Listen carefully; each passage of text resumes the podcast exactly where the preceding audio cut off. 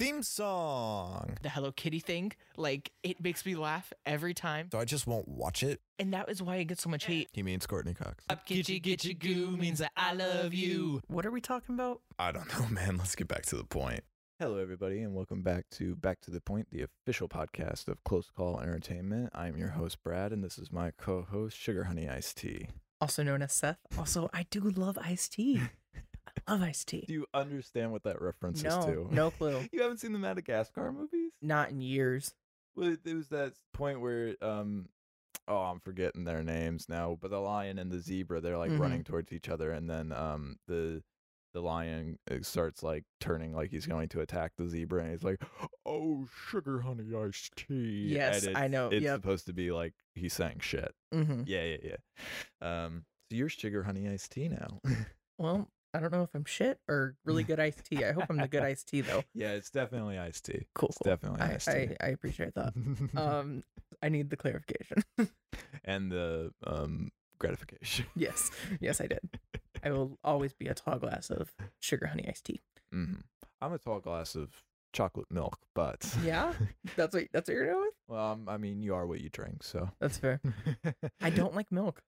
A lot of people, I've been hearing like so much hate on milk, and I'm like, you know what? No, it's delicious. I love milk, and I'll admit at work I do kind of, I'll kind of um child it up and just be like, yeah, can I get some chalky milk, please? Mhm. And they're just like, yeah, yeah, I hate when you do that, but yeah, I'll get you some chocolate milk. Alyssa's always like chalky milk, and I'm like, "Ugh, yeah, I say that. It's no, fun. No, I just like the idea of like a grown man being like, "Can I get chalky milk?" you sound like my cousin. Um, hmm. he's four. Yeah, that's about my maturity level. So, I respect that. Yeah. I respect the honesty. how you been, man? Uh, I've been great. Um, I have been reading a lot recently. Yeah, actually, reading those Percy Jackson. and I finished today. nice. There's two follow up series though. hmm Um, there's the Heroes of Olympus and then the Trials of Apollo, and uh, And you're not gonna tackle those until you barrel through some of my recommendations. yes, Great. meaning Hawkeye. Um, Yeah. based off the. maybe another one. I might show. throw another one at you. I don't like comics. I know, but you're gonna have to read a lot more Why? because I'm your friend. okay, if I'm not reading more than one at a time, um, I gotta take a break. Fine.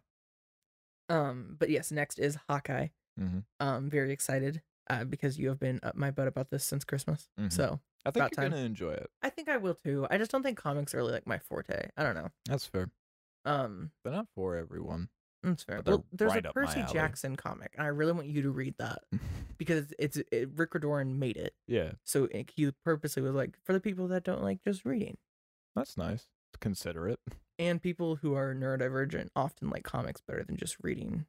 Oh, is this where you call me out and just go like, "Hey, Brad, you're probably neurodivergent. No. Have you ever gotten that test?" Nope, but I'm just gonna say it. I was making a reference to the fact that all demigods have ADHD and dyslexia. mm. So he did the graphic novel to kind of be like, oh, for the demigods, you know, like as a joke. I'm gonna take this as you're saying I'm a demigod and you're a pleb human. No, I'm also a demigod. I am Poseidon's son. Excuse you? Oh, who am I? Don't say Zeus. You're not Zeus. I'm like, you are not Zeus. Um, no, his son. You wouldn't be a son, no. Great, You would be Dionysus. no, maybe. Ah. Um, that's like you might be. I think you'd be Hermes or I like Ares. Hermes. Hermes or Ares, I Oh, think. is- Ares. I just want to like fuck shit up.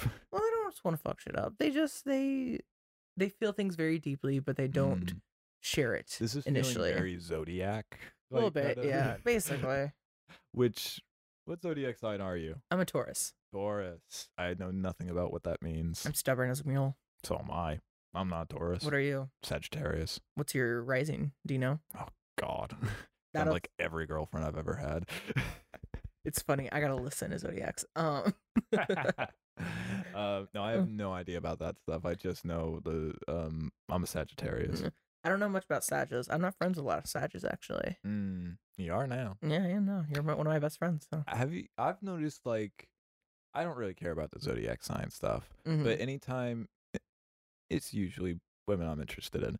But um, anytime they find out like my zodiac sign, they someone will go like, "Ah, I hate Sagittarius," and the reason they hate Sagittarius is because their ex was a Sagittarius, no other reason. They're just like it's just because their ex was, and so they've got bad association. The only real sign that I kind of was like, ooh, gotta dodge that one is Gemini's. So like you're fine. Well, my ex was a Gemini, so I also have bad association with that. That explains so much. oh, did I just call myself A out? little bit. A little bit. cool. Um, they won't know what we mean, but I'll know what we mean. Uh, I'll know what I mean at least. Okay. Uh, you know, um, I don't know. I never heard anything bad about Sages though. I can't like think of anything. I'm gonna look into it though, because I want to oh, great. get to know Brad behind the Brad. You're gonna come up with a bunch of stuff that you're like, I know Brad now, and I'm just like, Nah. dude, that's wrong. I'm just gonna text you and be like, "Hey, do you do this?" Or be like, "Hey, you do do this." Fair enough. That's what I'll do. I'll call you out. Cool. That'd be fun, yeah. That's a friend thing to do. Of course it is. Not like a schoolyard bully. No, no, not at all. Not at all. hey, eyebrows. um, but Where's yeah, your lunch money? I've been I've been reading Percy Jackson. Just finished the last book. It ended beautifully. Um, I started Euphoria. I'm about to finish season one. I'm a whole season behind because the Yeah. finale was released yesterday for season two. Yeah. Um, I finished season five of Rick and Morty. yes. Really liked that. Did you finish it yet? No, I did watch um an epi- or an episode or two today um before I came here. La- I I very much enjoyed the Thanksgiving episode Mhm. where it's like all turkeys and Yep. I thought I thought there were like genuinely good jokes. I Yeah. liked how it was like it started being national treasure and then Mhm. Morty was just like, "Why don't we just use this?" Oh. I, I I was like, that was a good joke, but I actually would have liked to have seen a national treasure episode of Mhm. Rick and Morty. It was good. I really enjoyed it. Um, I can't wait for you to finish season five because Yeah. you it actually like gets more plot driven a little bit at the very end. okay. I'm guessing I'm not there yet. No, Fair enough. no, no, no. You'll know when you're there. I got a little plot heavy. I got to the uh, resurrection of Bird Person. Mm-hmm. So I, I there was something in there where I was like, "Whoa, wait, what?" That was the finale of season four, though, wasn't it? No, no, no. Like he brings him back like fully. Oh yes, yes, yes. yeah. And he has to like yeah, Mm-hmm. mhm, and he like meets his older self and all that. Yeah, Y- yeah. in Bird Person's mind. Yeah. Yeah. uh, oh, younger self. Yeah, younger. Got Sorry, I, I said older. I meant past. Yeah, yeah, yeah. Um, yeah, that was a good episode as well. Yeah, I enjoyed that one. But we the finale deals with evil Morty. Yeah, that's So, fair. I think expect that's like all people care about with Rick and Morty. It's because it's the main plot, but the show also calls itself out, and it's like, and Rick goes like, "Morty, if we go on this adventure, it's going to be actual like main plot." And, Yeah. and Morty was like, "Yeah, we need to deal with this finally." And then Rick was just like, "Okay, fine." So they go and they deal with it, you know, and Mhm. it's fun. I mean, and did have you seen the evil Morty episode about the whole president thing? yeah, I wasn't a fan of that one. We come back and deal with that. Oh, I don't want to go back to that. It yeah, no one did, and but like that's kind of why it had to be dealt with, in my opinion. I think I'm ready for Evil Morty to kind of be done, and maybe we get a new villain. Finish season five. Okay. Just, just take my word for it. All right. Uh, what's your thoughts on the new starter Pokemon? Um, I'm really excited. Um, I never pick a fire type. I'm not really sure why, but I might this time. Oh yeah, you're liking a little crocodile. Yeah, it's a, like a Quay Coco or something. Fuecoco. no idea. It he looks cute. He looks like an apple and a dragon and an alligator had like a baby, and I Mhm. love it. Or I want the duck, duck Quaxly. Yeah, I um, I don't know. I it's funny. The other day we were talking about how like we need to get into more games, and there were Mhm. like no new games released, none that were really and the interesting. next day, Literally, then I knew it was gonna happen, but I didn't expect it to, to be Pokemon. it feels a little early to like already be going into a new game. I mean, Arceus Arceus has only been out a month, if that. Yeah, but that's like that doesn't feel like a mainstream Pokemon game because it it's not. It's like something new. Like it Mhm. doesn't follow the same like structure of a Pokemon game where you're like a trainer and you battle gym battles. Like it, Mhm. they they don't do that. It's more on the catching of it. Sort yeah, of but thing. apparently this one is basically going to be Arce- Arce- is Ar- it's eh, Arceus and like a regular Pokemon game combined. Maybe I'll like it then. So I don't know. I don't know what it is, but like, or when it started, but I haven't been liking the designs of Pokemon a I lot lately. And maybe it's just because I'm crotchety old man of like, back in my day, we had Quilava and Mhm. Piplup and Chikorita and something like that, but, or Turtwig or something. But, um, I don't know when it started, but I just am kind of just like, nah, I don't, I don't really like these designs. They feel a little basic or just bad. Mm, That's fair. What's your thoughts on it? I mean, I think the design is fine. I think it's just getting more like brighter. Except Arceus. Arceus kind of took a step back. That maybe that's why I liked it. I think that is why you liked it. I finished Um, that by the way. I have- the main storyline. I have not even kind of fully gotten into it. I really uh, enjoyed it. Like it's, it took a lot of inspiration from Breath of the Wild. I can tell that. yeah, absolutely, and it's not as good as Breath of the Wild. Well, yeah. but like it's very enjoyable and for me with pokemon i've taken like a huge break from pokemon because i'm like none of these interest me so the fact that like something got me interested again is kind of just like okay okay i still wish they would go back to the old art of like 16-bit hmm pokemon but they never will because i No. guess they never wanted to do that Well, it's just what they had at the time. i know but like Things gotta it evolve. seems man. like they have a hatred for it and i'm like why I disagree. I do you miss the 16 bit or do you miss the like i miss the art viewpoint of like watching them move up from like above? I miss the art because like black Pokemon Black and White, like they kind of experimented with there were like some 3D uh, animation like segments or something, and it still kept that. And I was, I didn't like it. I wanted the 16-bit art. I love that art, and I don't know why they are just like they won't go back to it. They won't re. They won't like bring those old games to the Switch or anything, even though that would make them a ton of money. Like they just they like want to bury it for some reason. I don't know why. I don't think they want to bury it, but I do think besides you, most players are asking for more of like the bright new art. Yeah, which is surprising to me. I I didn't think I would be in the minority on this one. I, I think it's just evolving and people like the more beautiful Evolving. Wow, nice yeah, pun. that was that was a pun, didn't mean for it to be. I. Um, I think it's just growing and people are liking the new brighter. I think it's a really beautiful design. It's not as retro, which I think I which I, I- I, like put very highly because I mean I played Pokemon Platinum my senior year of high school, Mhm. and that was like 15 years after it got released. So like you know I like I, I see what you're saying. I just I think everything kind of has to grow and become more. Yeah, I guess that's true. I'm still gonna stay that grou- grouchy old man that just wants Turtwig and 16 bits. That's fine. Well, Turtwig was in Brilliant Diamond, Shining Pearl. yeah, and like, dude, like my whole starter for or my whole team for um, Arc Arceus or whatever Mhm. Legends is um, it's Piplup, it's in it was Chimchar, it was Turtwig, and then I got like Luxray and um Espeon and Snorlax or something and something else. I don't know. But it was just like I yeah, it was just like the old characters. I still don't necessarily like the animation. I Mhm. don't really like the strong style or the agile style. Yeah, that's even though weird. I, I'm not even though I use it, I definitely use it, but um, I don't really like that either. I'm glad there's no Mega Evolution in this. I don't like the Mega Evolutions. I don't like that either. Sword and Shield was really fun, except that I will say Sword and Shield was a lot easier to defeat, though. Like, really, I completely like checked out on that. One. I bought it and I haven't even beaten the first gym on it. Are you serious? Don't care. Oh my god, I like played the championship like four times just for kicks. I don't care. But Brilliant Diamond and Shining Pearl is apparently the hardest gym or the hardest like uh game to beat overall. I should really I think I I would love to do that, but I think honestly like I'd rather just I have a DS. I'd rather just find a Nintendo DS of Pearl or Diamond. Yeah, that's fair. Do you know that like there's some sort of glitch with Soul Silver? I'm super mad about this where like w- once you beat the fourth gym, it doesn't save properly. No, but I did play Soul Silver and it saved for me when I played it back then, No, no, now. like on the DS. Yeah, like I bought a d- uh the game cartridge for Soul Silver cuz like that's my childhood. Mm-hmm. And if I have that, I'm not going to bitch so much. Because if I have it, then fine. I'll just stay in my little corner and enjoy my little nice things that I enjoy. But there's like this glitch where after you beat the fourth gym, once you quit it and then go back, it's just black screen. No music, no, you Are can't. sure it's not just the cartridge you bought? It's apparently a very common thing with these like Soul Silver thing. I'm not the only one who's experienced it because like I've looked it up and other people have been like, "Hey, this happens. It always happens around the fourth gym, the like ghost one or something." And I'm I'm upset.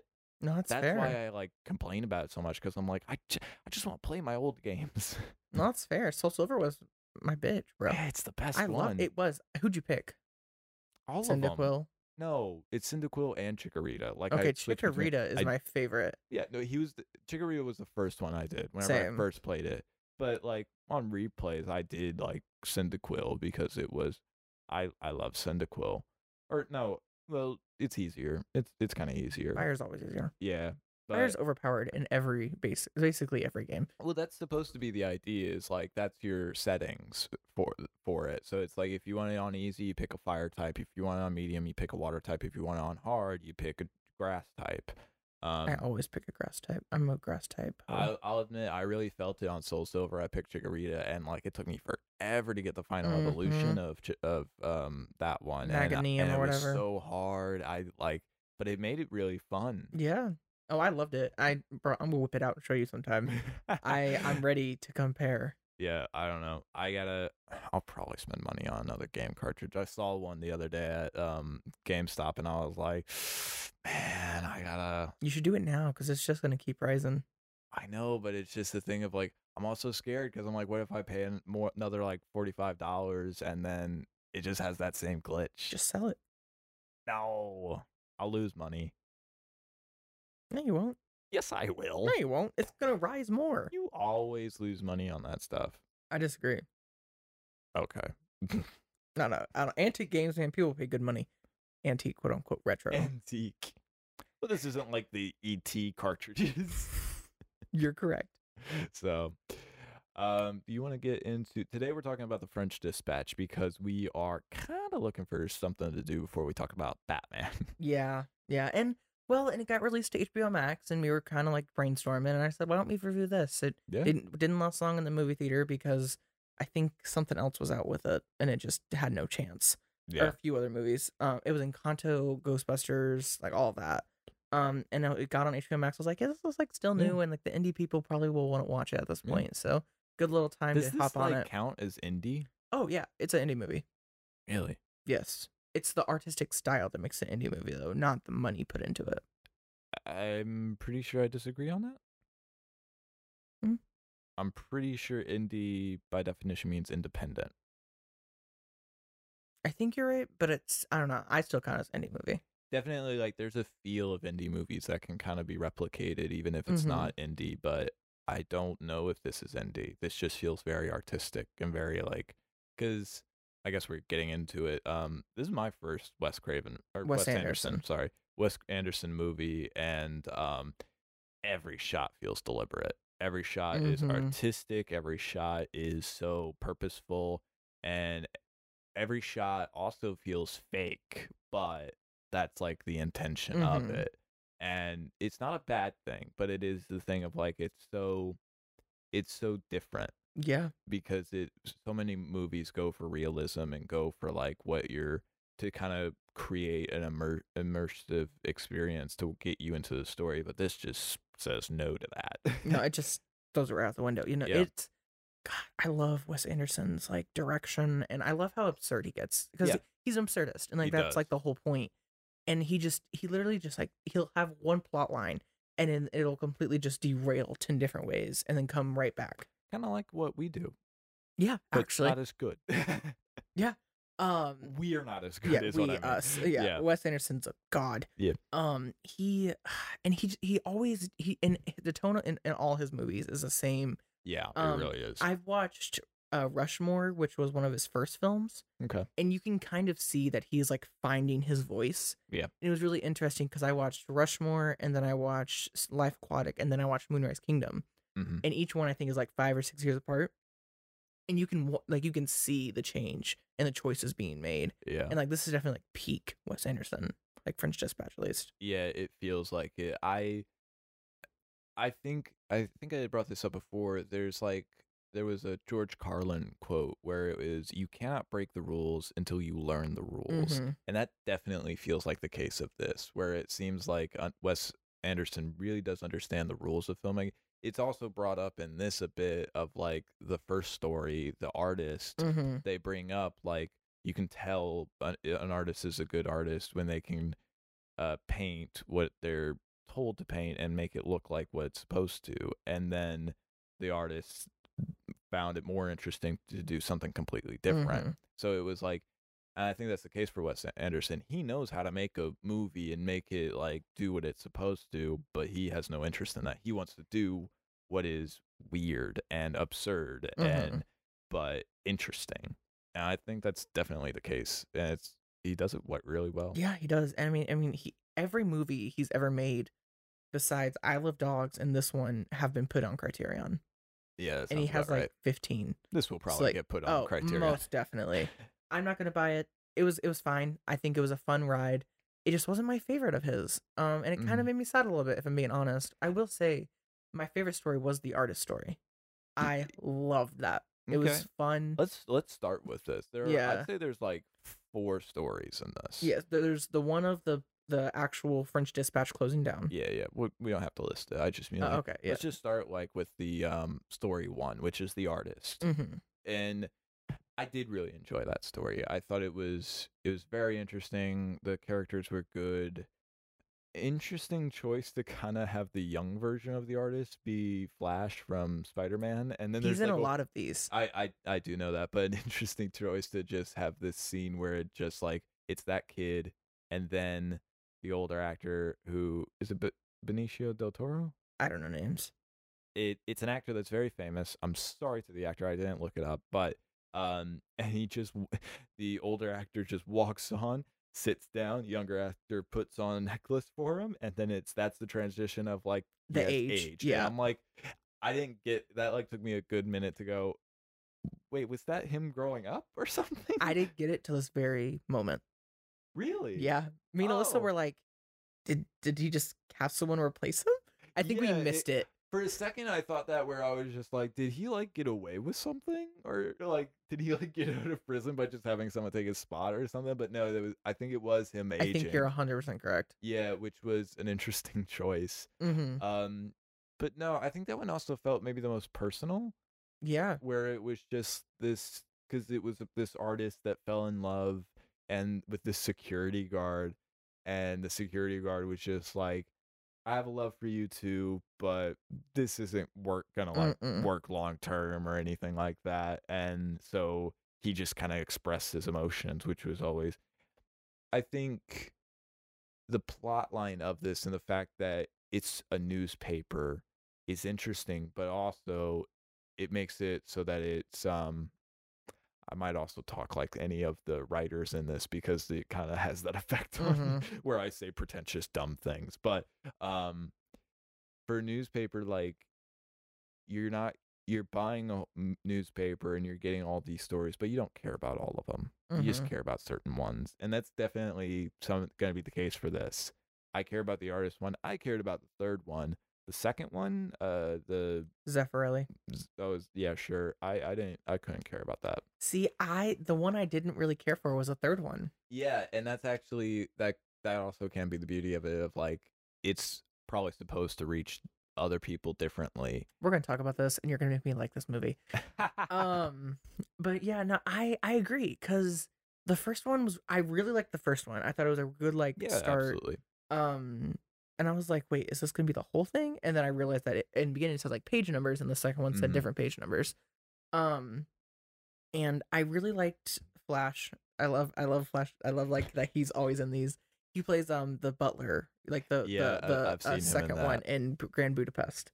Um, and then uh I really liked the artist, and I loved how whenever they're talking about it, and the guy who bought the first one is talking to the old geezers, and he's like, "I don't get it. Of course you don't. Is it because I'm too old? Of course it is." And like I, I love those like the Yeah, banter. Henry Winkler, by the way, the old dude or Mhm. one of the old dudes. He's the Fonz from um, Happy Days. He's just like, Mm. hey, Yep, that sounds right. yeah, Well, Wes Anderson, when he makes movies, he doesn't hold auditions. He calls people up. that And sounds he's about like, right. To be Hey, I'm doing a movie. You want to be in it? And they're like, Yes, instant. That's all that happens. I thought about that during this. I was just like, I, I'm not an actor, and you know, but I was just like, I'd, I'd love to act in a Wes Anderson movie because, like, what a thing to say Mm-hmm. it's not even do. really. But the thing is, like, it's not really acting. It's just sitting, and you there's like an emotional ceiling. Yeah. It's so low that all you, no matter what you say, you don't really have a lot of expression. Yeah. And I really like it. will. There's like a scene of just like some old people sitting around playing poker. I'd be fine just doing it. I don't care. I just kind of want to be in a Wes Anderson movie. I think it would just be really fun Mhm. and just like a thing to say and be like, yeah, I'm in a Wes Anderson movie. It's like, is it?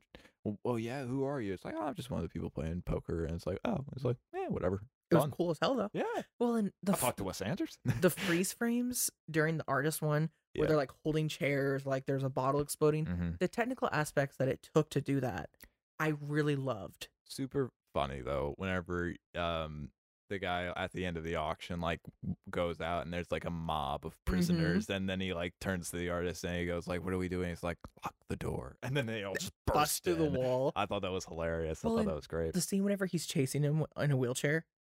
Yeah, That was one that was that was so funny. that was really great humor uh, to be honest like and and then it like was a complete switch around where that guy like kind of goes through the seven stages of grief of that Mm-hmm. exhibit and then just he gets to acceptance and was just like good job you Mhm. did good and it was just kind of like it was a weird relationship that's built there and I, I i really did enjoy that first one a lot yeah I'm glad. Um, the second one I really liked. Um, it was weird that he slept with the new, with the reporter. Um, Well, I I I don't think for my viewpoint on that was it was more of a her thing, and the fact Yeah. that her point was she's supposed to stay journalistically neu- neutral, Mhm. but she got involved, and by sleeping with him was getting involved. and it caused issues with the rebellion itself. Yeah, my thing on that story and why I didn't care for it so much was it felt so pretentious. Like all the people in it felt so pretentious and, and just they were. yeah, and I guess that's the point. But I was just kind of, I was going like, I don't care. Shut up. That was definitely the weakest more one. Important things to do than your chess games to see women naked. Yeah, yeah, yeah. Uh, we started that, and Alyssa went, "What?" Like she was just like, "Are you?" And like Wes Anderson does that a lot because he does things that are based in old times, and he uses his art style or direction style to basically just be like, "People sucked back then. Yeah. I need you guys to fully like see because like there's no emotion. There's just words. Mhm. So the, and like in Steve Zissou." He says the, the lesbian slur a few times, and Alyssa's just like, "Oh, it, it irked the hell out of her." and I really liked it because it was a perfect photograph of the time. And that's kind of what Wes Anderson movies feel like. It just feels like a moving photograph, which I know is like moving pictures and all that. And like that's what it is. Well, you know, but it that's- I- genuinely that does. probably is like how he's viewing it. It's just like like kind of simplifying it a lot more of just going like, Mhm. this is what a movie is. It's a moving picture, so we don't have to because his the camera shots in this feel so deliberate, and they are. hmm But it's just like with a movie, you're not necessarily supposed to be focusing on the fact that you can absolutely see where the camera is going whenever they were shooting it. You're supposed to just like kind of subconsciously tune that out and focus on the story. But with this, it's like it they make it so obvious and so like purposeful where you go like you think about it and it's kind of a weird artistic choice to do that. And have you seen any of those videos of like how they film it No. like there was i think it's the grand budapest hotel where it's literally just like they set up this little booth and then like like if it's a train scene they set up this little booth and then it's on a track and there's a camera there and the camera's not moving it's just like a part of the booth or something and they just like go and then there's somebody behind the window kind of making it seem like there are Mhm. different things going on. He does on it like um, you know, in Shrek Two, whenever they're filming the trotting scene with the prince, and he or Shrek Three or one of them when he's like on the the like fake horse and trotting. i gotta be honest shrek 2 is the only one that i've seen recently so i no That's right. Well, there's a scene in Shrek where he's like on a treadmill type of thing, and it's just going, and the background's moving with it. It's, like very that. much like yeah, that it's very everything in this feels artificial and it's nice. Y- yes, it's, it's not different. a bad thing. No, it, and he pulls it off really well. That's he kind of goes to the a- roots of what movies are. well, it's a great example of the like he knows the rules. That's why he's breaking them. Mhm. The rules dictate you shouldn't do that, but he's going, no, we are going to do that, and I'm going to do it well, which is super hard to pull off. Yeah. So yeah, it's um, no, it's nice. I like it. I, the The story of the second one is where I was like, I don't care. Um, the fact of like the their wants are pretty of the the kids basically. They're Mhm. young adults, but they're us. But like they're what they're wanting is really simple, kind of stupid, but they're also have this mentality that they are the smartest people in the world. Like they're having chess matches with the mayor or the governor Mhm. or whatever. And I'm just like, no, you don't. You're probably shouting and no one is listening. That's the real world of it. And so I was just kind of like, shut up. I don't care. And then it was, it got to the end and he, um, Tom, Sh- Thomas, Timothy Chalamet. hmm I was actually, Zeffirelli. yeah, Zeffirelli. Um, Timothy Chalamet like hooks up with the girl his own Mhm. age. And it seemed sweet. That was whenever I actually like cared a bit. And then he died. So I was kind of just Yeah, like, that was stupid. "I- Um, I liked and like it's really sad the scene whenever they're talking about the guy who went off to war yeah. and then like the guy and have you ever watched um this is how where the world ends or whatever on Netflix? Mm, I'm I I don't know if it's called that. no, it's the end of the effing world. no, I haven't seen that, but I know what it is. You know what I'm talking about? Yeah. The guy who jumps out, he's the main lead in that. that would be why Um, yeah, he got a call because Yeah. he was in something. yep, good. yep. It was good. It was, was really good. something that Wes Anderson liked. It also has that type of Wes Anderson-y feel if you ever Mhm. are interested, audience or you. Mhm. Um, but it uh I like that part of the story. I thought that was it wasn't it wasn't funny, but like Yeah. the lead up to it was kind of funny.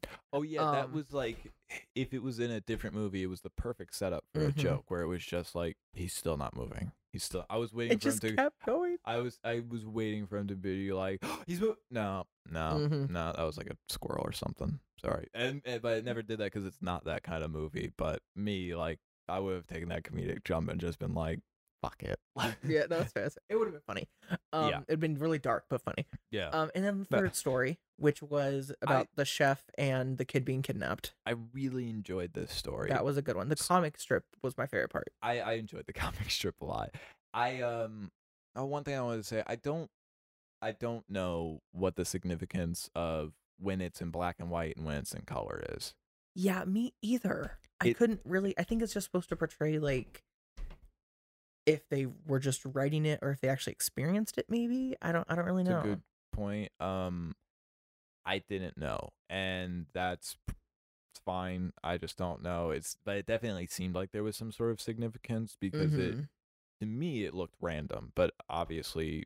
It would be so ridiculous if this was random. Everything in this movie Wes is so Anderson. deliberate. yeah, so he definitely made a decision. Yeah, but um, so I don't know what the significance of that was. The comic was very fun though. I enjoyed it. Where and it was probably cheaper, like definitely Oh, cheaper. for sure. Um, but no, the third story was interesting. I I one was immediately interested because it was supposed to be about food, and I was like, oh, I like food. Mm-hmm. And then um, I really enjoy that actor who's telling the story, the journalist. Um, he's Jim Gordon in the Batman. There we go. We tied it into the Mm. There we go. There we go. See, Sweet. we- got this. We got this. I'm a, it's gonna suck if that's not the actor, but I'm pretty sure. it I think it is. I've heard the name enough. Um, but yeah, and he, I really liked that character of just like he had this story. He was a, you know, he's a homosexual man in a time when that is not an okay thing Mhm. to do. He got this job of something he loves, and I really liked the little moment he has where he explains why he does food, why he talks about Mhm. food. I was like, that's very nice. And the story itself, it was. I was a little disappointed it, it detoured into not being cooking, it not being about food hmm but I did enjoy the. It was a fun ride of the story and the fact that I w- it was like a police station, but also there's this world famous chef there, Mhm. and Willem Dafoe's in a chicken coop, Yeah. and he's just like, "Are you gonna kill me?" and something like that. I was like, "That's kind of fun." It's funny that you say that you're sad it wasn't about food. That's also what Bill Murray's character said. He was like, "It's not about food, bro." We'll get to that. We'll get to Yeah, that. Um, but it was. I enjoyed. I thought the whole like scenario was crazy and ridiculous and Mhm. fun, and the the relationship between the the father and the son was super nice. I Mhm. enjoyed that the son was not annoying. He was. He seemed really intelligent, which for kid actors is Mhm. hard to pull off. I feel. He's the main character in Moonrise Kingdom, Okay. which, yeah, that, that and that's also a really good Wes Anderson Mhm. movie. I think kids in movies can. It's it's really easy for them to just be insufferable. Wes Anderson deals with it very well, Great. in my Um, opinion. But yeah, no, I really enjoyed it. It was there was a lot to it. I I kind of grew to enjoy it more. And then yeah, the I of course thoroughly enjoyed the last bit, which was focusing on the cook. And then Bill Murray says the says, "This is the best part. This is why you tell this mm-hmm. story." And I was like. Yeah, I'm really glad I saw it. And Yeah. but I did also like the fact that the journalist was like, I completely disagree. That that felt like the summation of your and my relationship. I was thinking that I finished that before you came. yeah. Um, and I literally when he, when he said that, I was like, that's literally something I would say to Brad. Like that is for this is a I if we search, I guarantee we can find a conversation Mhm. where we say the exact same thing. Yeah. It's such an it was an interesting story and I really enjoyed it and I also yeah, I like I I connected with that chef for a minute where I Mhm. was just like, "Oh man, this this guy's like got some real depth and like he's a foreigner and he just kind of wants to you know, just he has this simple desire to cook and find a new flavor and he found a new flavor in poison." Yeah. but and it was like it wasn't good, but like it was new, and I was just Mhm. kind of like, oh man, I never want to get like that. But um, but I I connected with it. yeah. I yeah, I enjoyed that a lot. And then um, and then the the final like quote unquote story, which is about the newspaper. hmm And the obituaries. Yeah. Oh, can we? No, let's circle back. I want to circle back to the first story because we completely skipped over the um woman giving the presentation. Oh yeah. What was your thoughts on that? At I- first, I found it very funny. it was a good like commentary. Yeah. You know, like this whole I like the movie just felt so meta, meta, meta. Like it just had levels constantly. hmm Um, she I- was funny whenever she shows her nude. Yeah, I, that was something I enjoyed. Where and it was kind of like throughout her whole time on screen, where it was just like she she does care about this, but also she just wants to prove that like people still uh care about her or find her attractive and it's just like oh dear god that's me and it's like a nude picture of her and it's just like you're not making that mistake you're doing that on purpose Well, and she sat there for a second. She was like, Yeah, she did. She was she like Ah. gave him a second to like admire it, and it was just kind of like, all right, we've seen it. um, no, I I enjoyed that. I thought that was funny. it was interesting that it was a newspaper talking about a woman going over the history of the man Yeah, who was being told and like it, and who and the story was being told by the guy trying to buy the painting. It was just like very there were a lot of depths to where that story was coming from. And I I did like Yeah. that a lot. I I think that wrote it really well. Mm-hmm. Um, was there anything else? Oh, there was one thing. Um, oh, Christoph Waltz was the guy in the second story that was set up on the date. Uh, to go with her, and she like wasn't interested. Mm. Uh, the guy with the sideburns. Yes, yes, I yes, w- yes. I was looking at him and I was just like, I know you. Who are you? And I was like, Inglourious Basterds. It's That's like who it is. impossible to watch a Wes Anderson movie and not know at least half the actors. Yeah, that's fair. that's Like fair. he literally has the same like ten people in every movie. Yeah, well, I guess I that that's the thing of like if he's calling these people, it, he's calling them because he saw them in something that he liked and was like, I want to work with you. So I think Bill Murray has been in every single one as well. mhm, Like I I haven't watched one yet without him in it. sounds about right. And I know he voices I think fantastic Mr. Fox. In it. Yeah. yeah. I was like, I'm pretty sure that's George Clooney. Oh, then it's someone he's in it though. He's someone in Yeah. it. Um yeah, so like he's literally like oh, I think he's like a weasel. Yeah. Well, I know he's in it cuz I saw him on the thing. But yeah, it's I I love Wes Anderson. Budapest Hotel? I'd be surprised if he wasn't. I've seen a lot of clips from that movie without Mhm. seeing that movie, and I have not seen any clips of him in it. I know that artist or the critic is in Grand Budapest Hotel. Hmm. Yep, Bill Murray is in it. He is M. Ivan. Owen Wilson's also in a lot of them, Yeah, what and you so think is Willem about? Dafoe. What'd you think about his? It was like a little introductory, um, just kind of his thing of just what was his what was his section on modern life, Yeah, I and it was like super depressing. I liked it. It was funny. I love whenever he tripped Yeah. over the bike and like he like flew. That was kind of funny. Yeah, I enjoyed um just the end bit where Bill Murray was giving his edit editing points, and he was just like, "Nope, nope, nope," and then it's just like, "What if you cut like the second half of the second paragraph because you repeat Mhm. it later?" And it's like, "Yeah, okay." I was like, "That's the compromise." It's interesting.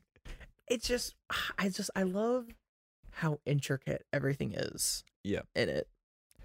Um, but yeah, the final story is the story of the French Dispatch itself, and the that being the newspaper. Mhm. And they're closing because the head just died.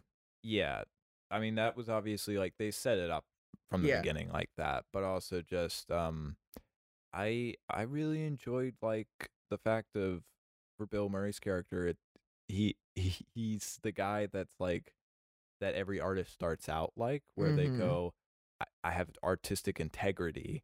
I'm not gonna compromise. I'm not gonna do this. I'm I'm gonna do all these things, and usually that changes throughout a career where it's just other things happen, and then but he but for Bill Murray's character, it just never happened Mhm. he just was like like he stuck out for all his actors they were like we need to cut somebody and he was just like cut the ads like you don't that's not a movie you Mhm. make you don't cut the ads and he was like cut the ads we're not cutting anyone because he cares about his writers and he wants their stories to get out because all he cares about is the newspaper and then he put it in like his um Will. will that whenever he dies, newspaper shuts down.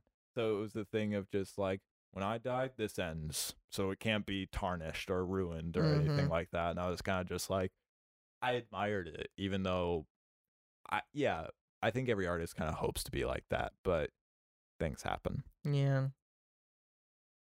I did really respect that aspect of it. I feel like Wes Anderson was trying to like tell something about his way of Yeah, Doing this, This things. felt. I mean, obvious. I'm saying this from somebody who hasn't seen his other movies, but this definitely felt like an artist's viewpoint, like a creative mind, kind of expressing some thoughts Mhm. of like what they have to say on a lot of things. Um, and, and yeah, I enjoyed it. I thought that was really great, and I might have read another newspaper or another uh, issue of the French Dispatch. I would not have subscribed to it. I'll admit. um, but I just don't like newspapers. That's fair. I'm not gonna pay. I mean, they're cheap as hell, but I'm not gonna pay for something I'm gonna read one story from. Yeah, it's fair. Um, there anything else you had to say about this? Nah, man, I I think I like it more now that we've talked about it. Yeah. Uh, but yeah, no, I I just I think it was fun. I think it I think it, so it was a good I- Wes Anderson movie. I did. I had a great time with this. I, I it was just kind of really enjoyable, really nice. hmm Uh, should we get into the crow though? Yes, please. All right. You're so excited to talk I'm about this, so excited. which is funny because it's my recommendation. I know. I remember. I was like, I, I went to so I watched it uh Sunday morning, Mhm. um, and we the- watched this in opposite orders. I watched the French. Sorry, I watched the French Dispatch first, and then I watched the Crow just to Mhm. refresh, and then you watched the Crow first, and then watched the French Mhm. Dispatch. Um, I don't know if that's important, but I just I No, okay. noticed it. I was like, um, but uh, and I was I was so I just closed my show for the people who don't know. I'm do theater at my college. Mhm. Um, and I was talking to someone, and I was like, "Have you ever seen this? I don't. It doesn't, doesn't look like my type of thing." Da da da. And she was just like, "It's so good. You gotta watch it. Like you got like I want to know what happens." I was like, "Well, I'm watching it for the show tomorrow. I guess we'll see if I like it." And then uh, I was I was about to watch it, and I, I was like two, a minute in, and Alyssa texted me. She's like, "Hey, you want to hang out?" I was like, "You won't like this movie," and she was like, "I'll watch it if I can hang out with you." And I was like, "Okay, that's fine." So I, so we, she came over, and what I- did she think? she also liked it more than she thought she would. Yeah. Um, she had some issues, but we'll get to those in a Yeah. second. Um, Yeah, and I I will say like there are definitely a lot of things about this movie I will not defend because this movie is dated. yeah, But as for just like a whole experience, th- this movie's great. I love it so much. And I think there's just so many good things that have um aged well. mm-hmm, Definitely a lot of things that haven't. But Mhm. yeah, just like the the the good things have aged well. And the bad thing the things that haven't aged well, I think are things that you can kind of just kind of move past and go like, "Eh, it was the at the things that time." didn't age well are more like disturbing, though. Hmm? It's more the things that didn't age well are kind of disturbing, Well, let's get into that. and then. we'll talk about that as well. I, I want to kind of break it down. Yeah. Um, I love the art style. It reminded me of Buffy the Vampire Slayer and the Smallville like metropolis or, or is it Metropolis? What's it called? Yeah. Smallville. Uh, is that where he lives? Well, it's Smallville, uh, Kansas. No, but where's like the actual? yeah Metropolis? it's Metropolis? yeah, that's like, a big city. How Metropolis looks in Smallville, like the show. Um, it looked very much like that. Well, I would not say that. I'd say it looked like I thought it looked a lot like um Gotham from Batman '89. There's a there's a um a season where it's really dark and like that in Smallville. That's not Metropolis. I think, I think a a better example. I'll be honest. Have you seen Batman '89? No. You should watch Bat. I'll make you watch Batman Okay. '89 soon. But no, um, so Batman '89. I kind of I wanted to bring this up anyways. So for the longest time, what people knew of Batman was Batman '66, and if you've ever seen anything from that, it's camp as hell. Mm-hmm. and from as we are today, so is Batman 89. Like it's very campy too. But from what people knew then, that was this is dark, this is real. And I think the idea of what Gotham was in Batman 89 kind of translated to this. And I think it was the inspiration for the city of this. Okay. Because, yeah, if you go back to Batman 89, it's very campy too. It's very ridiculous and whatever, but you know, like it just it was the leap because it everything had a darker tone to it. Mhm. I know people that like w- that were al- alive. We we weren't alive then, but like they they watched that movie and when they were like, oh, Batman's real, like looking at this movie. But if we look at it now, there's a whole dance scene that where the Joker does to a Prince song, and it's just like, so it's like it's it's campy. But I no, I think the idea of what Batman '89 was Mhm. translated to the city of this, and I think it was the inspiration because to me it, it had a lot of the same vibes of just like debauchery and tall gothic buildings and just ridiculousness. It, that that's what it felt like to me. I I loved it. I Mhm. love the art style. I love how the city looked. I love that the rain was like just existed. Yeah, I loved that.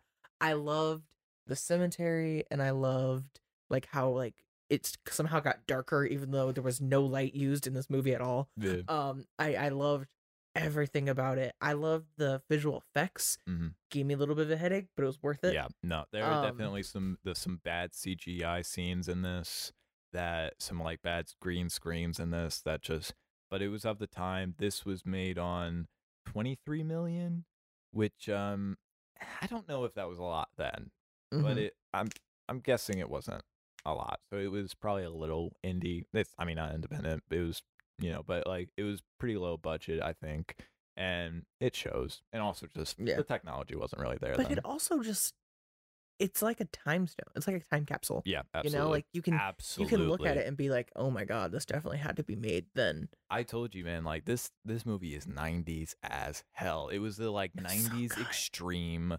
Everything had to be extreme. Everything had to be just like razor blades and fire and like heavy metal bands and Mhm. just and like gallows humor and stuff like that. And like but this I feel it it keeps all the good parts of that because there were Mhm. definitely a lot of bad parts Yeah, yeah. I uh of the 90s. there's just there's so much to like I'm gonna get right into it. Yeah. So for starters, Eric, Brandon Lee's character, Mm-hmm. was the absolute was one of the best written characters I think I've ever seen Yeah. in that type of movie ever Mhm. in general. He not only got revenge, he did it in a healthy way, if possible. kind of. I mean, for a dude that's dead, it's kind of like Yeah. yeah. But like he You I, throw a he, of he was still a good person. Yeah, well, since he's dead, you kind of do throw a lot of the normal moral codes out the window because it's just like, who cares? He's gonna he's gonna like go back to the grave anyways. Like he, this is all about him finding peace. But they didn't because like the mom, uh, Sal, is it Sally? Is that her name? Shelly. What, what what's the girl's name? That's not his wife or soon to be wife. Shelly is the fiance. Shelly's the fiancé. Sarah is Sarah. the girl. Okay, sorry. The two S names. Sally might be the mom of the girl. Okay, yeah, know. that was a lot. Um, but the girl. Welcome to my family where it's we're all BR names in oh, my that's family. rough, buddy. Um, but the girl, the girl's mom, Sally. Let's say, oh Sally. Um, she, how he he made the morphine come out of her skin. yeah. It's things like that. It's the things of being like, I'm not here to hurt anyone that isn't guilty of hurting Who me. doesn't deserve it? And that's the thing. And they they like they kept him as this crusader of sorts, Mhm. but at the same time, he had like a heart of gold, Mm-hmm. and it was just He's that. still him. yeah, he's still completely him. He's just also indestructible and a badass and getting revenge and just it it just it the the detail was Mhm. just there and you could tell that the writing and the direction definitely collaborated very well in making sure he still was a good person even though he was doing these very gory gross things. Yeah. And I Although it wasn't as bloody as I thought it'd be at all. Yeah, that's fair. It um there's a lot of blood painted crows in this. Yeah, well, and which the- is which is very of the time. the rape scene was disturbing. Yeah. Like, and that's that's what it's I'm meant talking to about. be. It's meant to be, and it didn't age well in that sense because it kind of like I feel like it should have been dealt with a little more delicately. Like I know it's supposed to be disturbing, but I feel like it should be done a little more delicately. I actually don't think it should have been because like it, it what that scene does is like set up how awful these people are That's and the true. fact that they deserve what's coming to them. So it really you hate to see it. It it's like the well, I, I'm not gonna bring that up, but like you hate to see it, but it is the thing of like it's kind of reality. Like Yeah. you're not gonna try to be politically correct about a rape scene. It's just like this shit is awful. So Yeah. you bring it up, and then you get revenge to kind of feel better about it. And I mean, and just and there's a and there was a lot about this movie. I think that's one of the things that is great about this is there's a lot about this movie. Even though he gets his revenge, you still feel sad about the fact that two really good people were brutally murdered. Like even at the end when he gets his revenge and everything and and is at peace, I'm still just like I hate that these two are dead. These two characters are dead. I Mhm. want them to live a happy life, but they won't. And I that so you still sit with that. But I think that's great storytelling. Well, and that's actually something Alyssa hated about it. Yeah. Like, like, like she, she was just like, not enough was done to these people Yeah. who did this damage, and I completely agree. By all means, it was just a very interesting because I was like, they got mutilated, man. Yeah, absolutely. I mean, the guy who got what ten drug needles in his heart, and then the other guy had nine knives, and Mhm. I mean, and like the I guy, like I like the guy got endoraptored, bro. I like that he got stabbed in all of his major organs in alphabetical That was order. so funny. That was I the was best. like, that's great. That was so freaking funny. Also, just so we're clear, I love this movie so much. When I get paid, I'm buying it. yeah. I loved it so much, Brad. Good. I'm glad. Um, but and like I just and like it was brutal, but I agree. Not enough was done, but I don't think I think the point was I there wasn't enough there's to only. do. I think in real, it's more just about reality. Like there's only so much you can do. Like and it will never be enough. It really for someone won't. who is and hurt so like that. Even like this in the situation of like there's this magic crow that brought somebody back to life. Like that's crazy enough as it is, and even then it's it's still not gonna be enough. It's just enough to have something. Mm-hmm. And I really do respect. I respect. Yeah, me too. I respect movies where they it's not just a happy ending, where it's like it's there's still some things about it that you're kind of sad by, and because it just it's just kind of sticking with it and not just it's the it's the writer going like this is how I want the story to go. It doesn't matter what how the viewer thinks it. This is how I want it to be. And I really yeah, I appreciated that. you know it. God, and it like it just it made me it made me sad kind of Yeah, but, like like because because more should have been done and I, I Yeah. completely agree. And a thing with it was, uh, I mean the, head guy he got freaking endoraptored. Yeah. Like- I I think there's such a small attention to detail to that, but I actually really love is that um the gargoyle um like spews blood. Yeah, I was like, that's such a small detail, but I actually really love it. it it was it was one of the only times they truly showed the blood that was being spilled, and I think that was the point. They wanted you to know that even though we couldn't show it all here, Mhm. we wanted you to know that it did get happen. mm-hmm. and it's kind of the thing of like uh when um Quentin Tarantino made Kill Bill, a lot of it is in gray because he couldn't show the the amount of blood. Yeah, I do want to bring up um Quentin Tarantino for this, not Kill Bill movies, Mm-hmm. but this is a revenge film, and that's something that so often you'll see with movies is you'll see where the story is a revenge plot, and Or Quentin Tarantino has a couple of them. He has Inglourious Basterds, and he has Once Upon a Time in Hollywood. Inglourious Basterds, it works because um I think because it's a revenge film on Hitler, and like by the end of it, they kill they kill Hitler in like a movie. Spoilers, but like they they brutally murder him, and it's a revenge thing on the fact that he did a lot of awful shit. Mhm. Um, but and I think it works, and I do enjoy it. But with Once Upon a Time in Hollywood, there was they deal with the death of this actress. I'm forgetting the name. I'm very sorry. Um, but by going, there were like these hippie terrorist people who like brutally killed this actress, and and by the end of the movie, they kill the hippie terrorists, and they and the actress lives by the end of it, and it's a revenge flick, but also I kind of am going like, well, that's all good and everything, but none of that happened. Mhm. So I kind of by the end of it was like, I, I don't know what the point of this was. Um, but this Gave it to you because it on a silver one, it's a contained story. It's Mhm. fictional. You see it basically. It's a setup. You see what was brutal and you see what needs revenge for and then it delivered it really delivered It delivered for an hour and a half. Like you had just- 15 minutes of setup, and then you had an hour and a half of just straight awesomeness. you get to really enjoy that like the action in this is great it's so fun, and like I love how just fluid he is. You Mhm. know, like he just he's like yeah, he just disappears all the time. Like like he batman's he literally just Batman's it, and I love that they like you can tell. And like the person that I talked to at in the show brought it up. She was like, a lot of things from this movie inspired other things. Yeah. the flying away definitely was like a like it was either a call to Batman or or inspired a Batman thing in movies. I think that was a Batman thing already. So I think it was a call to of like this is kind of a Batman thing. But no, it's it's super I liked that bit of just I also liked um the cop. Yeah, what's his name? I don't remember his name, but he was my I'm favorite looking it up. character. No, he was great.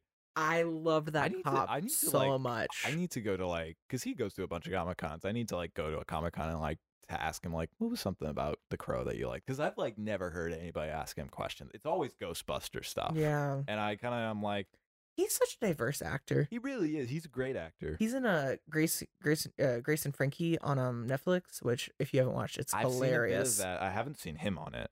He he plays uh someone that Frankie dates. Um Ernie And- Hudson. yeah, he's so good. He's great. I loved him in this movie. He, he was my favorite part. He's fantastic. I loved him too.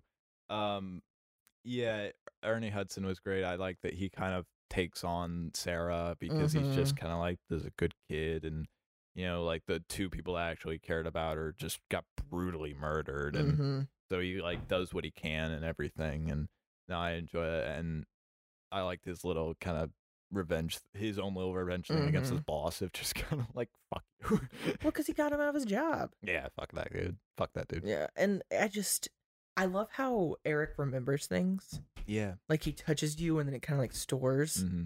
I love that aspect. all the time Uh huh. That was a good moment. that I was actually about to bring that up too. that this is pretentious I kind of want to get that tattooed Yeah. yeah I love tattoos I like I That's like fair. tattoos for movies to kind of remember like the things I love and stuff no, so more power to you, man.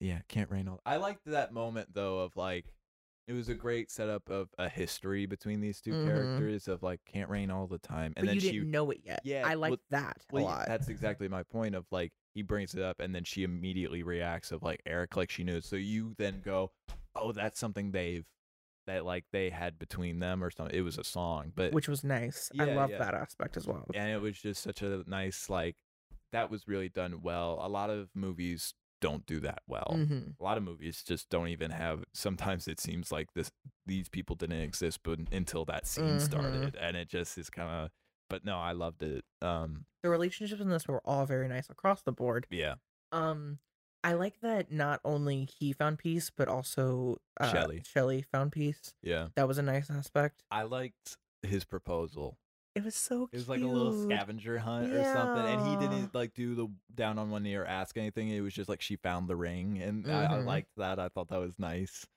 um yeah they they make such a romantic like couples like relationship that you see It breaks your heart. It really does. And you know what I just thought of? Um, they don't do it at the beginning. They Mm-mm. break it up and do it Mhm. throughout the whole You're just film, which like, is oh, it's a couple, and then slowly really you fall in love with the couple. But you're, but as you fall in love, you're like, you. you but this is a revenge "No." story.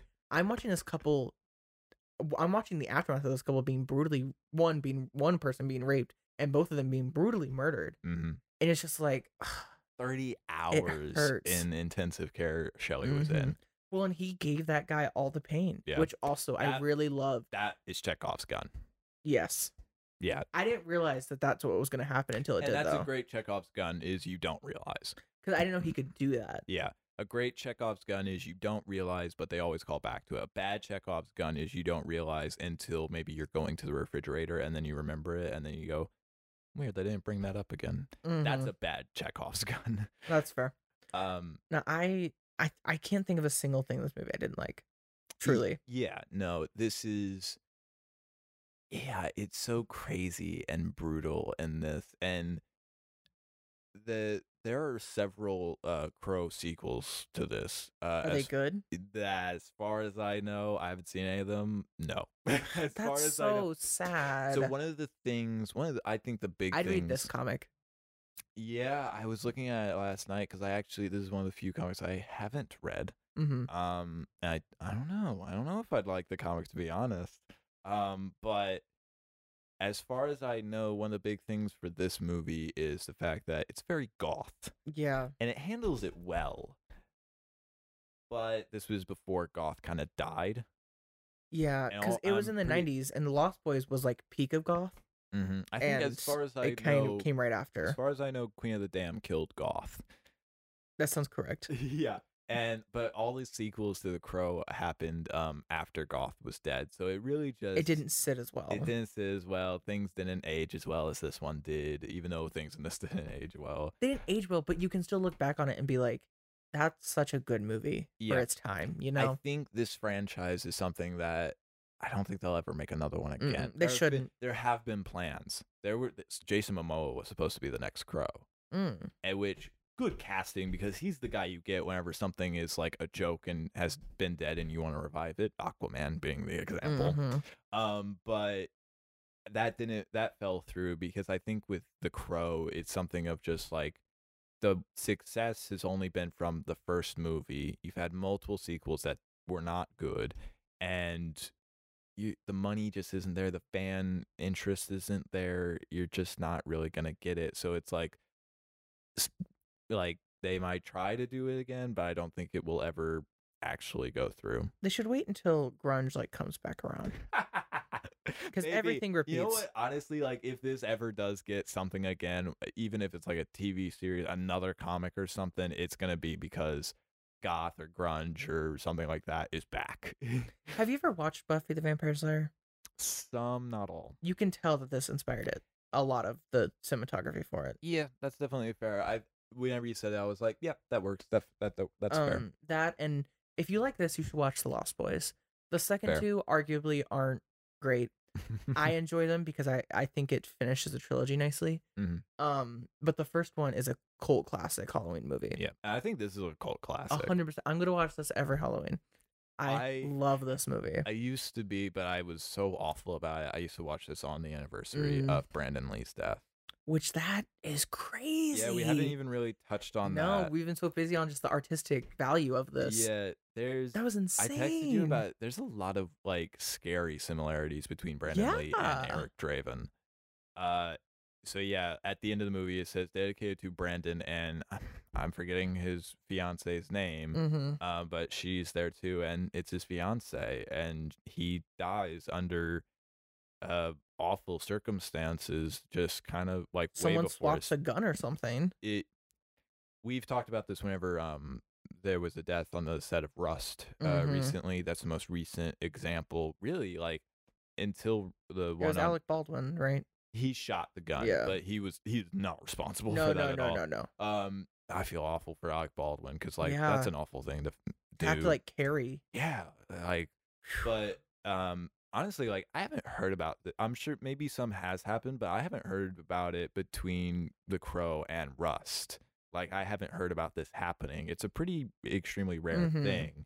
There's supposed to be a lot of um like check marks people checking it and just like this process to make sure that that never happens and with rust i believe it was the case of there was like it was um the person who usually does it like the main of the company that does that sort of stuff it was his daughter and i don't want to get into it i'm not pointing names or anything like that but obviously someone died so obviously something bad happened that it didn't do what was needed to be done I heard that he skimped some money and didn't pay a professional.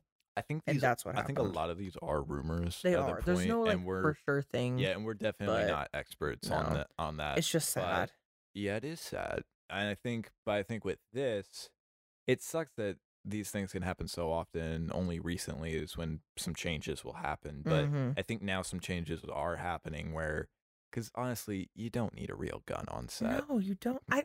You're not supposed to have one. You never were. That's the thing. That's why like Brandon Lee's was so weird. Was because no one ever solved it. Because um, like they didn't have any proof or anything. Mhm. They were just like, I have no idea how that gun ended up being real because it wasn't at first. Yeah. Because I mean, they shot fifty billion guns. You know, like Yeah, they the really scene whenever did. he walks in on like the business meeting, like and I thought that was the scene. I was like, that must have been the scene where he got shot because he he gets shot in the movie like fifty thousand times. Man, he got shot a lot. I googled it. It is whenever they it was whenever they recorded the scene before they Mhm. throw him out the window. Mhm. Well, I, they didn't record both at the Yeah, same yeah. time, but and that's when it happened. Look back, honestly, this time, obviously, I've known about his death the, like every time I've watched this film, but this time was the only one where I like really paid attention. There are quite a few scenes where you don't see his face, and I'm like, oh, that's when Mm-hmm. they didn't. That was after that they filmed it, where like the first time Sarah and Eric meet, and like she hugs him, you don't see his face, and I'm like, oh, What if they recorded that after? Yeah, that no, they must have because they the- claimed the last scene they recorded was when he got shot, like fully, like that was the end of the movie. I I'm pretty sure. Well, that w- definitely would have been the last one that they filmed with him. It's true. But um, I'm a rule of frame for whenever these things happen. Like Paul Walk. Well, Paul Walker isn't the example because they Yeah, have They CGI used his brother. Yeah, but the rule of frame is if you don't see his face. This, oh, this is also the rule of frame for stunt doubles. If you don't see the face, it's not them. So there are there are quite a few scenes in this where you don't see his face. That scene, the scene where he is like he puts on the makeup and he goes through that whole sorry, and he goes through that whole like emotional kind of remembering of what Mhm. happened to him. You don't see his face through that, and there's like a does like a guitar solo thing Mhm. where you don't see his face. I I think those scenes were not him. I think that was somebody they got. They maybe that looked like him from behind and everything. And and you know It's entirely possible. Yeah, you're yeah, right. and you know like nothing wrong with that. You want to finish a film, and obviously like it'd be awful if he died on this film and it didn't get released. Mm-hmm. But um, no, this is I I'm every time I watch this I'm sad because I just I want to see more from him because he had so much to offer and so much to do He did. and so, He such a life to live. I God, he, she, so good in the Yeah. movie. Yeah, I really, I just, I'm breathless. Like I'm like, like I can't find words yeah. to describe. And his Just, father died young too. I know. It's I hate it. I it's hate it so crazy. much. It's just crazy that this like happened. Yeah. You know. It really is. That's that's really all I gotta say. It's just it just makes me sad. Yeah, I know. Yeah. Um, but no, this is this is a fantastic film. Yeah, it is. It truly, truly is. Mhm. Ten out of ten. 10 One of my of 10. favorite movies. Absolutely. I can't. I can't believe I liked it this much. I did not. I was like, "Oh, I really don't watch this one. Yeah, it definitely does It have. looks yeah, the- rough. The, the appearance of it is, and I think that that is because it's so of its time, a hundred percent. and the of the time that it's from is not a time that is fondly remembered. Mm-hmm. So yeah, it's definitely a thing that you look at and go like, I don't know, but Then yeah, once you get into it, you're like, oh oh my god, god, where has this been my whole life? time. Yeah, you're right. You're right. so yeah. Um, is there anything else I wanted to say about this movie? I don't really have anything else. I think we covered my things. The memory thing was really cool. I really wanted to point that out. I'm glad I did. Uh, no, I have some more to say about it. What do you got? Um, what did, what did you think about like the the pawn shop that he blows up? That was fantastic. That was so. that was one of my favorite parts of the whole movie. I, I forgot about that. Ye- oh my god, the the rings. I love rings, when yeah. he just puts the ring in there and he's like, you know what?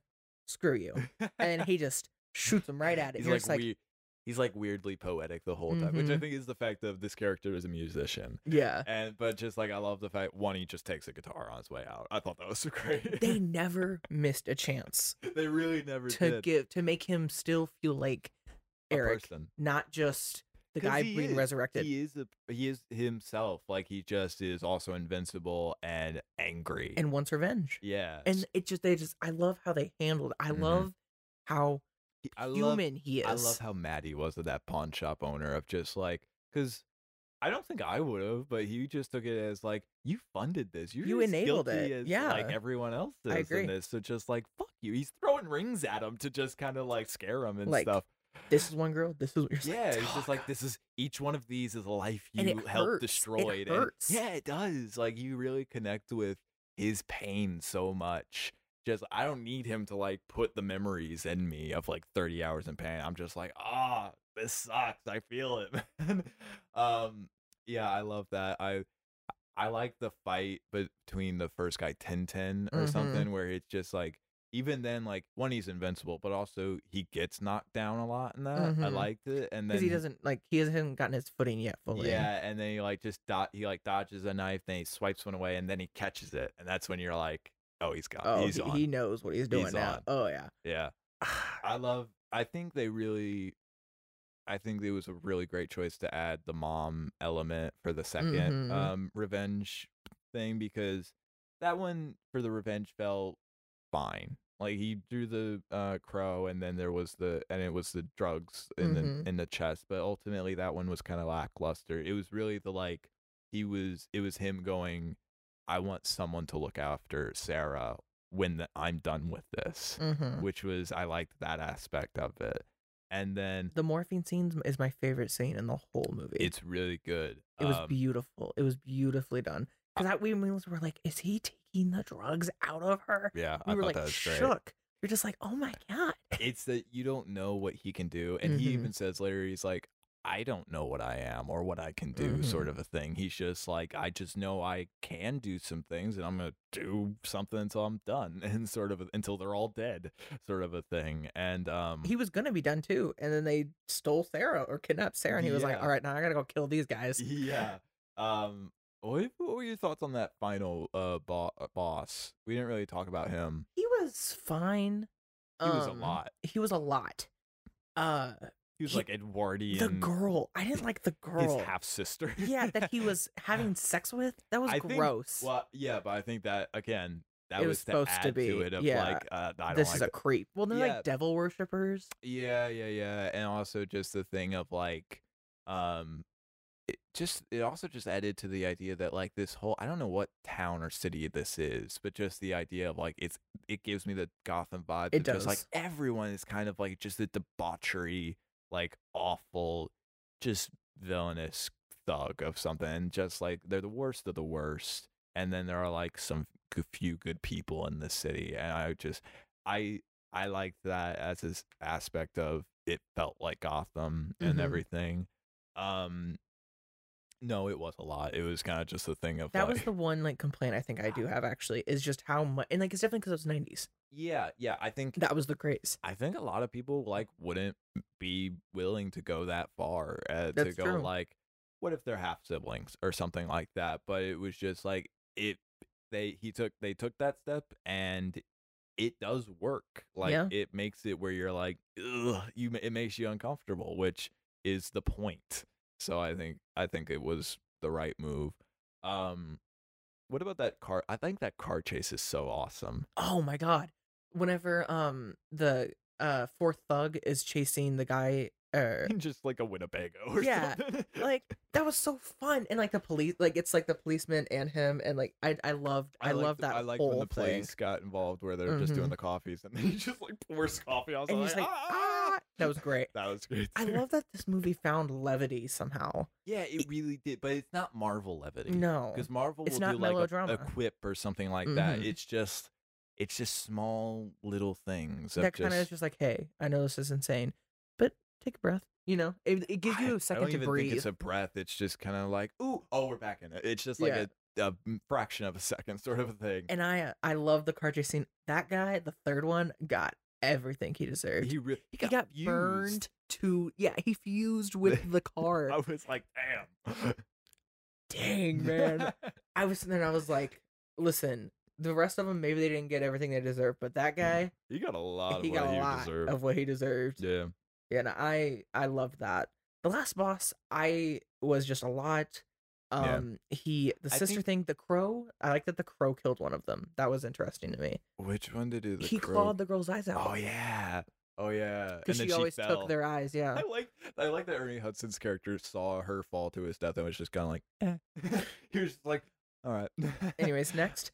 Um, yeah, and then I mean the bo- final boss got Indoraptored. yeah. So I think I think it was interesting because there were like four people he wanted to kill, and then they did a good job of like, because like the um, I forget his name, but the drug dude, the guy that um got the needles in his chest, mhm, like Tintin. he- No, no, the other guy. Yeah, Yeah, yeah, yeah, the one like that Funhouse or yeah. something. But um, I think it was like because ultimately that revenge wasn't that interesting, so they added the mother thing to make it interesting. And then for the last guy, it wasn't that interesting because that dude wasn't he wasn't he was just loud, so he wasn't a very interesting Mhm. like character. But so they added the the last villain to kind of be like he gets his revenge on. He just like throws him out a window. It's not that big of a deal or that dramatic. But then like it that's not the focus point. And then they really do like Tintin does weirdly stand out, even though it's not that big of a Mhm. deal. The big standout is the guy in the car because that is epic and crazy and weirdly poetic because he was like the fire arsonist guy. Mhm. So it's like, well, we're gonna blow you up and put you in the car, drive you off to the pier, and it was just crazy. Well, I, and- and I like that that guy like recognized him, and it's just like, I know you, but you can't be you. Mhm. We killed you, and I like Mhm. that bit of I, I don't know. Well, in the scene of him falling out the window is another thing that like you can call back to because like Dumbledore when he falls out in the sixth uh, Harry Potter when he's falling, Mm-hmm. same type of angle. Um, and then also the the guy getting impaled is Jurassic World. They impaled the Indoraptor. Like there's just things that like you can tell was like I like that, and then maybe it stuck in their head, and then they did their own movie, and they're like, hey, uh, let's do this instead. You know, I think this had a bigger culture impact than it's probably given credit for. Yeah, probably. You know, I think, and honestly, though, I think people should like bring more or like have this film inspire them more than just like small things. I think like Mhm. like the tone and the fact that um the villains are just awful people. There's like no redeeming qualities to them. I Mhm. think we should bring that back and just kind of I think we should just, just, have shit characters for shit characters. I think we should and just kind of like I think we should just have like some awful debauchery characters and just cuz if you do that, we get to we really do get to enjoy like these brutal action scenes that Yeah. we see in this that I frankly think we don't see enough of. I definitely think in the thing, and I, I said this a lot this week, talking about Euphoria and this, it's different. Yeah. It's just simply different. That's all we want. Mhm. We just want something that's not the basic. This is a movie, Mhm. you know, like and like I mean not to like I love Marvel and I'm not trashing its cinematography, but it's all the same. And like if you look at most things, it's also just like that, you know. I But I if you think look at Euphoria or this or um I think with Marvel, I think it is definitely the thing of they established a tone and a lot of people have now because it's the biggest thing in the world. and I'm not and I'm not trashing it by any means. I just there is a certain like just staple Yeah. that 90% of movies these days are. But like Wes Anderson completely flips the script. Yeah. And I just I I want to see, we more of see things like that. of the cultural norm and it changes all the time because one day the Marvel universe will die and something Mhm. else will replace it and then that will be the cultural norm and it will be a tonal shift. But yeah, it's as a film goer for me it's like I do really enjoy these like standout little different pieces where it's just kind of we should do more self-contained stories where it's Yeah. just weird stuff, I think. I agree. love I love the weird stuff. Yeah, I can see why. Yeah. This is definitely a you movie. As I watched it, I was like, this is one of the most Brad movies I've ever seen in my entire life. but I got good taste. You got great taste, man. I don't think everything you recommend is gonna be such a hit, no, that's fair. but I definitely think I'll still be able to be like, this is definitely a Brad movie. And like when you watch Wes Anderson, when you watch the movie I'm going to recommend today, because I am going to recommend a Wes Anderson movie, hmm you'll be like, this is definitely a Seth movie. Like I, Yeah. can, I can see it. You know, What was it recently where I was like, this is a very you thing? free guy. Yeah, that's it. I watched Free Guy and I was like, this is this feels up Seth's alley, hmm and, and not in a bad way. I I really enjoyed Free Guy. I have a type. yeah, it was um, it, it was quaint. I feel is maybe the word. I'm very slice of life. Yeah, I like to enjoy see realism.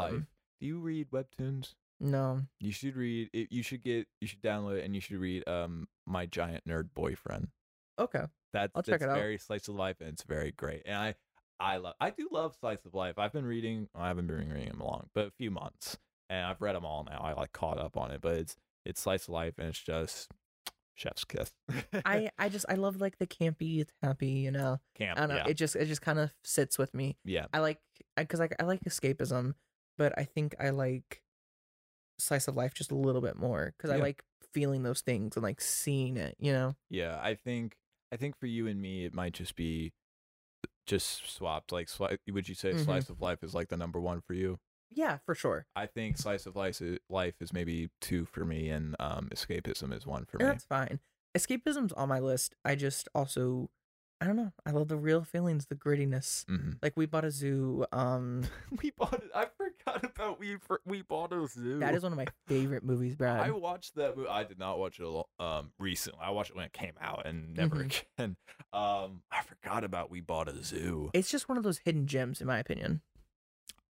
I know you might not remember it, but Sure. I love it. I don't remember it being praiseworthy. It's not like the best movie in the Isn't that a world. true story. yes, it's I think just that's it. it's I'm not just a big fun, campy, True- cute. true stories are like it's here and there. Like maybe I'll like the Big Sick is one that I enjoy, Mhm. but true stories are usually a miss for me. That's fair. So that's well, I mean, usually and like it. to each their own. I mean, Yeah. it's not like I don't think it's like the best movie in the world, yeah. but it's just it's fun. And sometimes I can just watch it and be like, "This is cute. I'm Mhm. happy." You know, Yeah, no, I get it, man. makes me feel good. Yeah. I Yeah, I'm you gonna know. recommend. I don't know. I'll have to figure out what I'll recommend you next. I definitely have one that's similar to this that I Mhm. want to recommend, but I don't know if I'll do that uh, next time or not. Maybe Mm. I'll wait. Mm, Figure it out. mm. Um. Well, do you want to know what I'm gonna recommend? Yeah, go for it. Um, I'm on the fence between Life Aquatic with Steve Zissou or Moonrise Kingdom. Moonrise Kingdom is basically like an all-in story, and then the Life Aquatic is like a documentary of a documentary. Okay. Um, I think I'm gonna go with Life Aquatic. There's a certain art to it, and there's I really like the ending, and I could talk about the ending alone for like an hour. Okay. Um, so I think that's what I'm gonna go with. I have it on Criterion. Perfect. Would you like to borrow my Criterion, or would Yeah. you like to just watch it on Prime? I'll borrow your Criterion. because it's pretty. Yeah, I think that's like a much better way to watch it. A hundred percent. I and because I, know you don't like DVDs, so I was like, uh, if he wants Criterion, I'll offer it. I love DVDs. Well, you don't like borrowing my DVDs because you forget to bring them back. Oh, yeah. That's that's more of just a you thing of like respect. Of And that's, that's another fine. one. I'm just I like, just ah, if it's Criterion, I'm always gonna be like, you want to watch it on Criterion because Yeah. it looks No, I'll- exceptionally better. I'll borrow it and I'll make sure to bring it. No, you're fine. I don't. If you don't, just bring it the next. I see you every week. I I don't think I'm not gonna give my movies well, my, back. well, no, my problem is like it will be the thing of like if I forget the next time I come back, then it will be like I'll get it next time, and then like the same thing happens Mhm. again. So I don't want to fall into that cycle. Is my thing. no, that's it- fair. So yeah, but no, I'll I'll borrow this. I'll I'll make sure to bring it back next time because I don't want to fall into that cycle. That's fair. so yeah, Yeah, so I think that's my recommendation. Uh, if you've seen it, please send us your reviews because I'm Yeah. kind of curious. Because this is one that a lot of people either hate or love, and I'm really curious what you think. Yeah. Yeah, the main guy's a dick. okay. Absolute. Bill Murray plays one of the worst, like hated characters ever, in my opinion. I hate his character, but like it's it's a good hate. I love to hate him for Yeah. a specific reason. is yeah, haven't seen. All right, never mind then. Um, no, I'm interested. I'm Yeah. interested. And I'm definitely like I'm riding the Wes Anderson. I keep wanting to say Wes Craven. I know. Uh, Wes Anderson. you uh, can watch Scream. Scream is great. Mm, No. oh, that was an interesting thing. I had the Blu-ray for The Crow, and so uh, trailers came up, and one Mhm. was for Scream 2, and I was just like, hmm, no. It is the same type of esque, at least the first couple. yeah, but um, nah. And with that, um, we will leave you guys to be continued. Yeah. See you guys next week. Bye.